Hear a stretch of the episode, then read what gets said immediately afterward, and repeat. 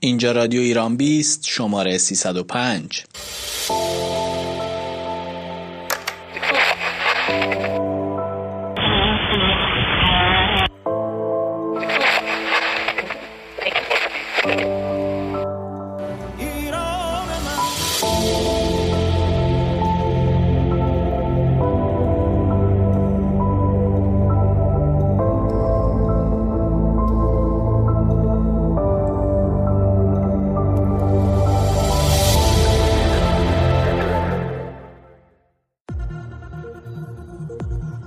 در رادیو ایران 20 امشب 24 تیر ماه. کرونا مثل نقل و نبات از در و دیوار مجالس عروسی میبارد. در این روزها متاسفانه شاهد این هستیم که خب تعداد مبتلاها به گزارش ایران از نظرات موافقان و مخالفان برگزاری آزمونهای دانشگاهی همونطور که می‌دونید اطلاعیه سازمان سنجش ورود به بورس رمز موفقیت شرکت های استارتاپی است. این روزا بحث بورس داغ هستش و به اعلام محدودیت های حداقلی در تهران. طی بررسی های علمی و کارشناسی که در ستاد مدیریت مبارزه با بیماری کرونا در استان تهران و واکنش کاربران به هشتگ ماسک. امروز ویدیویی درباره بازیافت ماسک ها منتشر شد که هم عجیب بود هم ترسناک و در آخر آخرین اخبار از کرونا در کشور. همه امشب اینجا در رادیو ایران 20 همراه ما باشید.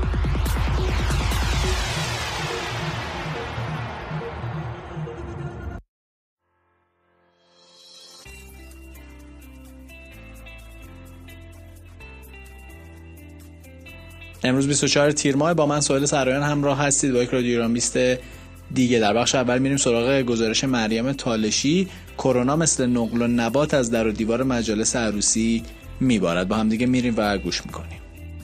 در این روزها متاسفانه شاهد این هستیم که خب تعداد مبتلاها به ویروس کرونا در کشورمون بالا میره هر روز و خب متاسفانه تعداد فوتی ها رقمیه که باید در واقع فکر کنیم به اینکه توی شرایط خاص و بحرانی قرار داریم. خب ما به عنوان شهروند وظایفی داریم و مسئولیت اجتماعی داریم که متاسفانه گاهی درست بهش عمل نمی کنیم.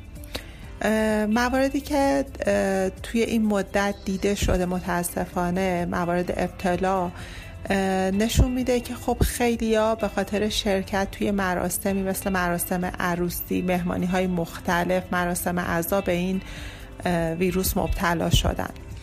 من برای تهیه این گزارش با افرادی صحبت کردم یا حالا یا با خودشون یا با خانواده و نزدیکانشون که در اثر شرکت در مجلس عروسی به ویروس مبتلا شدن. خب نمونهش یا زن و شوهر جوانی هستن که خب عروسی دوست خانوم بوده و خب حتی نمی‌خواستن این افراد شرکت کنند و خب اون میزبان عنوان کرده بوده که خب من ناراحت میشم اگر عروسیم نه خب حرفای معمول. و خب به هر حال مجبور شدن شرکت کنند و خب بعد از گذشت دو هفته متاسفانه هر دو به کرونا مبتلا شدن تب بالایی دارن و حالشون خوب نیست. و می‌گفتن که توی همون مجلس آقایی بودن که برای فرزندشون چند روز بعد از اون عروسی مجلس در واقع مراسم تولد گرفتن جشن تولدی گرفتن و مادر همون آقا که از جمله مهمان ها بوده ایشون هم متاسفانه مبتلا شده. یعنی این آقا ناقل بودن و به مادرشون انتقال دادن و خب ایشون به توجه به اینکه سنشون هم بالا هست الان شرایط خوبی ندارن و حالشون وخیمه. توی خیلی از شهرها از جمله زابل، مشهد، اصفهان خبرهایی می‌رسه که خب تعداد زیادی از افراد توی یک مجلس مهمانی عروسی در واقع مبتلا شدن. از جمله من با آقایی صحبت کردم که مادرشون به کرونا مبتلا شده بودن که می‌گفتن که توی اون مجلس عروسی پنجاه نفر مبتلا شدن و خب همین نشونه ها رو داشتن. و خب با افرادی که حرف می‌زنن میگن که خب ما به هر حال وقتی دعوتمون می‌کنن مجبور میشیم گاهی بریم چون که به اون میزبان بر می‌خوره ناراحت میشن انتظار دارن. و خب کسایی که مبتلا شدن ابراز می‌کنن که ای کاش اصلا شرکت نمی کردیم چون انقدر درد می‌کشن و انقدر این رنج بیماری براشون ناراحت کننده است که می‌بینن که اصلا خب ارزشش نداشته. مسئله اینه که خب الان برگزاری مجالس عروسی و خب عزا در تالارها ممنوعه ولی خیلی ها توی خونه مجلس می‌گیرن یا اون آقایی که توی اون عروسی شرکت کرده بودن عروسی توی یه باقی تو جاجورود بوده و گفتن که خب بادیگارد استخدام کرده بودن که مراقب باشن یه جورایی به صورت غیرقانونی مجلس رو گرفتن. ما باید ببینیم که خب آیا اصلا لزومی داره که ما تو این شرایط بخوایم حالا یه مجلس شادی برگزار کنیم. حالا توی مراسم عزاداری شاید شاید بشه یه حقی داد از این جهت که بگیم آدم ها به هر حال نیاز به همدلی و همراهی دارن که خب اونم البته توجیه نداره و خیلی ها من دیدم که مراسم عزاداری برگزار نمی‌کنم متاسفانه بیشتر مراسم عروسی هست که برگزار میشه بدون توجه به نکات. ولی خب اون عزیزی که می‌خواد مراسم عروسیشو الان برگزار کنه می‌تونه فکر کنه که خب برگزاری این مراسم می‌تونه خب جون عزیزانش رو به خطر بندازه و آیا راضی هست که شادی خودش موجب در واقع غم و اندوه دیگران بشه. ما داشتیم مواردی رو که مادر داماد یا پدر عروس به بیماری مبتلا شدن متاسفانه جونشون رو از دست دادن. و خب من فکر می‌کنم که همیشه آدم اینو توی ذهنش خواهد داشت که به خاطر برگزاری مراسمش باعث مرگ عزیزش شده. بنابراین خب راهکاری که میشه داد اینه که صبر کنیم. خب همه ما داریم صبر می‌کنیم و هیچ کار دیگه ای نمیشه کرد. کی کرونا میره واقعا ما نمی‌دونیم. کسی نمی‌دونه که چه اتفاقی قرار بیفته. ولی خب باز یه سری مواردی رو میشه رعایت کرد. خیلی آمون برنامه ریزی هایی داشتیم دوست داشتیم کارهایی بکنیم که به دلیل شویه این ویروس نتونستیم انجامش بدیم. خب میشه همدلی کرد. میشه حالا این حسا رو با همدیگه در موردش صحبت کنیم. طرف می‌تونه بگه خب آره من دلم می‌خواست که عروسی با شکوهی برگزار کنم ولی خب تو این شرایط نتونستم. یا کس دیگه برنامه مهاجرت داره یا به هر حال هر کسی یه شرایطی داره که ممکنه که شیوع ویروس کرونا تاثیر گذاشته باشه روش و زندگیش رو دستخوش تغییر کرده باشه. به نظرم اگر که با همدیگه و کنار همدیگه از این شرایط بگذریم و کمک هم کنیم خیلی بهتر هست تا اینکه بخوایم به اون سبک زندگی قبلی ادامه بدیم در حالی که دیگه هیچ چیز مثل قبل نیست.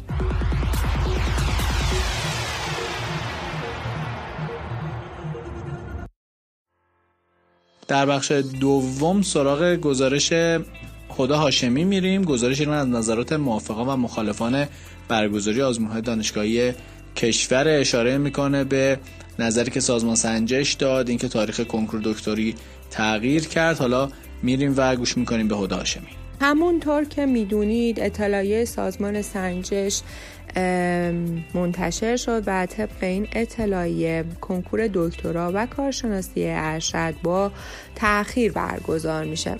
اما همین که این اطلاعیه منتشر شد موافقان و مخالفان بسیاری در مورد این اطلاعیه صحبت کردند.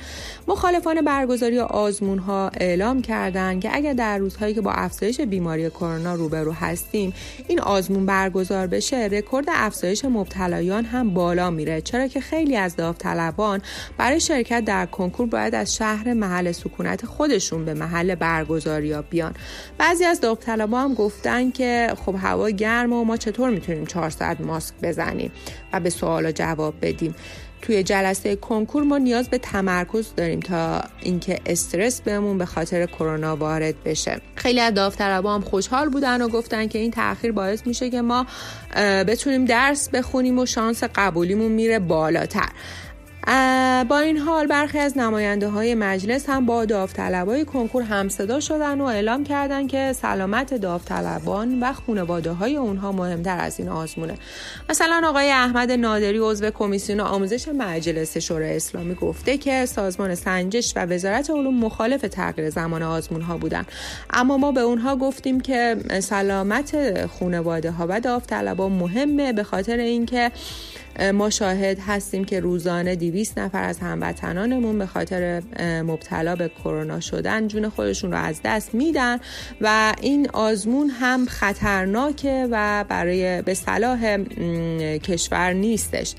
اما موافقان برگزاری آزمون چه گفتن. موافقا کلا از این روند طولانی شدن برگزاری کنکور خسته شدن و تاکید کردن که به خاطر اینکه هی زمان کنکور به عقب میفته امنیت روحی و روانی خودشون رو از دست دادن و نگرانی و دغدغه‌شون و استرسشون بیشتر از قبل میشه و دوست دارن که سریعتر این آزمون برگزار بشه و برگردن سر کار زندگی خودشون. خیلی ها میگن ماهاست که با استرس کنکور شب و روز کردن و این قضیه دیگه غیر قابل تحمل شده براشون. البته آقای حسین امامی عضو کمیسیون آموزش و تحقیقات مجلس هم یکی از موافقان برگزاری آزمون هاست. آقای امامی تاکید کرده که خب سازمان سنجش این قول رو داده تمام پروتکل های بهداشتی رو رعایت کنه و هرچه ما آزمون رو به عقب بندازیم این قضیه برای سازمان سنجش سختتر میشه. آقای امامی گفته که ما سه هفته می‌شد که امتحانات نهایی دانش آموزا رو داشتیم. هیچ گزارشی هم به ما نرسیده که برای دانش آموزی مشکلی به وجود اومده و این آزمون چهار ساعت ها رو پیشنهاد دادیم که سریعتر انجام بشه. و البته سازمان سنجش هم گفته بود که مثلا به مجلس گفته بود که ما تمام پروتکل ها رو اجرا می‌کنیم. ماسک مواد ضد عفونی کننده فاصله اجتماعی همه این چیزها رو رعایت می‌کنیم. اما همچنان کنکور با تاخیر برگزار میشه.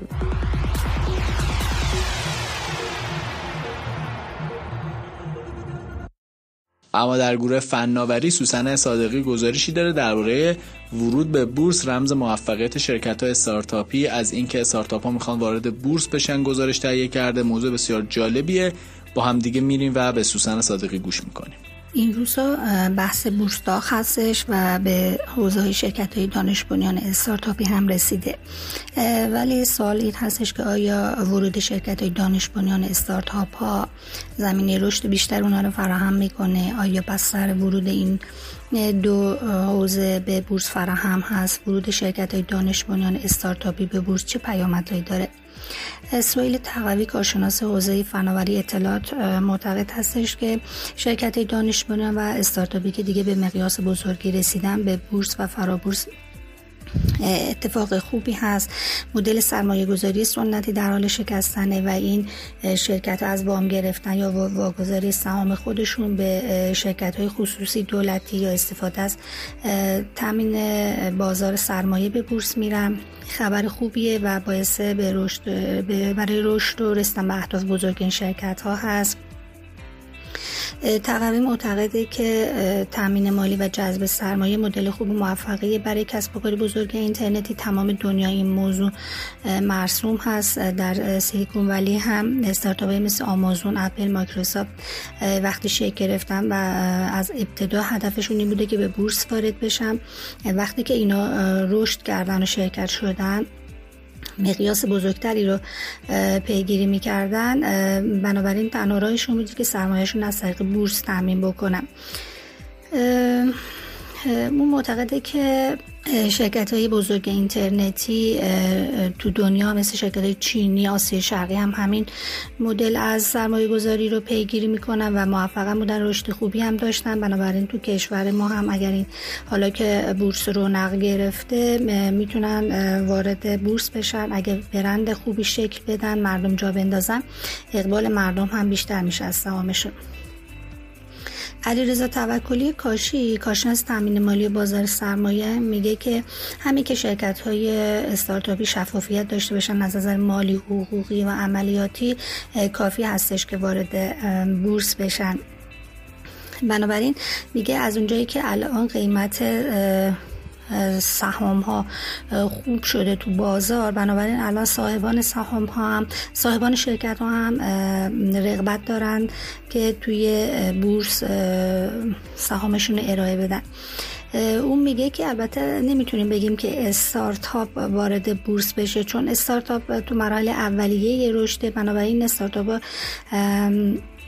همه از این مرحله اولیه گذشتن و شرکت شدن به بلوغ رسیدن. حالا که به بلوغ رسیدن می‌تونن وارد بورس بشن. اون معتقده که شرکت های الان مثل کافه بازار تپسی اسنپ دیجیکالا استارتاپ هستن و چون اونا داره شبکه بزرگش مشتریانن درآمدشون پایدار سوددهی رسیدن داره برند شناخته شده ای هستن اون درباره پیامد ورود شرکت استارتاپی به بورس هم دیگه خب راحتتر می‌تونن تامین مالی بشن سرمایهشون رو می‌تونن افزایش بدن از طریق گذاشتن بحث سهامشون می‌تونن از بانک ها وام بگیرن و به رشدشون ادامه بدن. محمد جواد متحری شریف کارشناس فناوری اطلاعات هم معتقده که همین که شرکت های تولید کننده خدمات تونستن به بورس راه پیدا بکنن. اقدام مثبتی هستش. میگه بورس از یه طرف هم به سود خود شرکت هاست هم چون می‌تونن سرمایه جذب کنن هم هم که خب مردم دیگه از این بعد استارتاپ شرکت های دانش بنیان می‌شناسن می‌تونن سرمایه هاشون رو ببرن اونجا سرمایه گذاری کنن. دیگه استارتاپ و دانش بنیان نیازی نداره التماس کنه که سرمایه براشون جذب بشه. چون خیلی از این کسانی که استارتاپ دارن یا دانش بنیان هستن به دلیل عدم جذب سرمایه از کشور خارج میشن.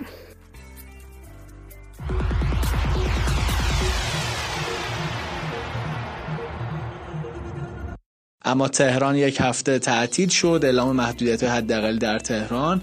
یک سری جاها تعطیل شده. میریم گوش می‌کنیم به صدای محسنی بندپی استاندار تهران.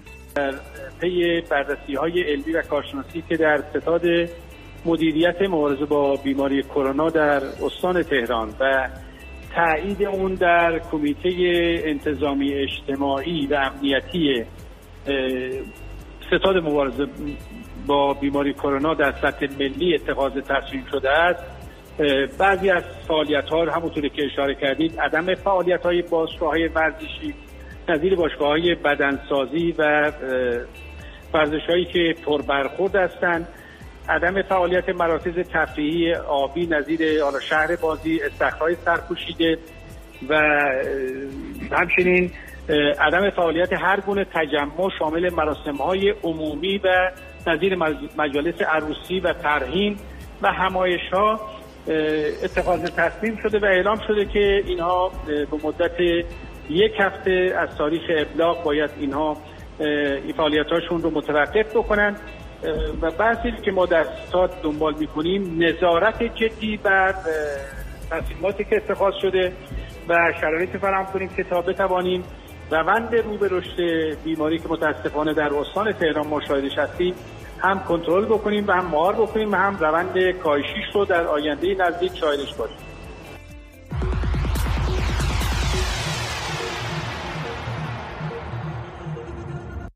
واکنش کاربران رو داریم به هشتگ ماسک یگان خدامی برای ما این موضوع رو در موردش صحبت کرده و خب این خبریه که به تازگی مطرح شده درباره دستفروش ها امروز ویدیویی درباره بازیافت ماسک ها منتشر شد که هم عجیب بود هم ترسناک. توی این ویدیو نشون داده می‌شد که زباله‌گردها ماسک های دور انداخته شده رو پیدا می‌کنن اتو می‌کنن و دوباره بسته می‌کنن و میفروشن. این ویدیو رو خیلی از کاربرا با این هشدار که ماسک ها رو قبل از دور انداختن قیچی کنید منتشر کردن. وزارت بهداشت هم این توصیه رو تکرار کرد و هشدار داد که از مراکز معتبر ماسک تهیه کنید. هرچند که در نهایت این ویدیو رو تایید نکرد و مسئله بازیافت ماسک رو رد کرد. خیلی از کاربرها با تعجب درباره این مسئله نوشتن و واکنش نشون دادن که با هم گوش کنیم ببینیم چه چیزایی در موردش گفتن. ادعا شده که این فیلم در ایران فیلم برداری شده و بنابر آنچه توی فیلم دیده میشه افرادی مشغول جمعآوری ماسک های مستعملند که ممکنه برای فروش مجدد باشه. فارغ از درستی یا نادرستی گمان زنی ها ماسک های خودتون رو پس از مصرف حتما پاره کنین و بعدش به سطل زباله بندازید. از وقتی فهمیدم ماسک رو از آشغال در میارن میشورن میدن دست مردم حس می‌کنم هر ماسکی بو میده. اگر مردم ماسک رو از تجهیزات پزشکی و داروخونه ها تهیه کنن به این مشکل دچار نمیشن. این کار توی چین رایج بود و داخل ایران قطعا جدی نیست. شاید به صورت موردی و برای عرضه توسط دست فروش ها انجام بشه ولی جدی نیست. از ابتدای آموزش های بهداشت جهانی یاد گرفتم کلا نباید ماسک استفاده شده رو لمس کرد و در جا باید روانه سطل زباله دردار کرد. حالا این پیشنهاد قیچی کردن به منظور استفاده نکردن مجدد رو نمی‌دونم کجای دلم بذارم. اخبار اینجوری رو قبول ندارم. ماسک آلوده است. نمیشه دست زد. چه برسه پارش کرد. باید یه پک ژل و ماسک و الکل و قیچی بذاریم توی کیفمون. احتیاط لازمه اما هر ادعایی رو قبول نکنیم. بافت ماسک بعد از استفاده به شکل تغییر می‌کنه که با ماسک استفاده نشده تفاوت داره. ماسک رو هم بازیافت می‌کنیم؟ میگم یهو قیمت ماسک اومد پایین. نگو دوستان بازیافتچی دست به کار شدن. امکان نداره. در بدترین حالت اینه که این ماسکا در شرایط غیر بهداشتی تولید و اینجا داره بسته‌بندی میشه. شما خودت یه ماسک رو استفاده کن بعد چند ساعت اون رو بشو. اون کشی که داره مثل اولش نمیشه و معلومه دست دومه. کرونا باعث شد ماسک دستکش الکل دستمال همیشه همراهمون باشه. ملت همیشه در صحنه باعث شدن یه قیچی هم بذاریم کنارش. نوشته ماسکا رو برمیدارن اتو می‌زنن میفروشن قبل از اینکه بندازین دور قیچیشون کنین واقعا کیفم به جز الکل و دستکش شماست دیگه جایی واسه قیچی نداره. ظاهرا زبالهگردا در کمین نشستن تا ما ماسکمون رو بندازیم تو سطل اونا بردارن دوباره به چرخه مصرف برگردونن. با اون قیچی ماسکتون رو ریز ریز کنید.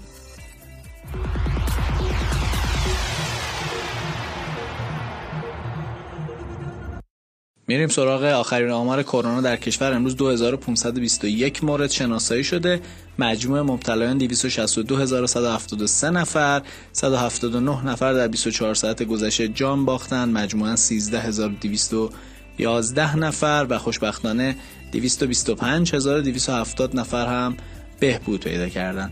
اشاره میشه به دو تا موضوع یکی اینکه ماسکو از دست فروشان نخرین از داروخانه‌ای و یا فروشگاه تجهیزات پزشکی خریداری کنین. ماسک رو موقعی که می‌خواستید امها کنید قیچی بزنید یا سوراخ کنید که نتونن ازش دوباره استفاده بکنن. و همچنین راجب سفر کردن لطفا سفر نکنید تا اونجایی که میشه. خب نکته که اینه که یه سری از شهرهای قرمز به شهرهای سفید و زرد سفر می‌کنن و خب وضعیت کرونا رو هر روز بدتر می‌کنه.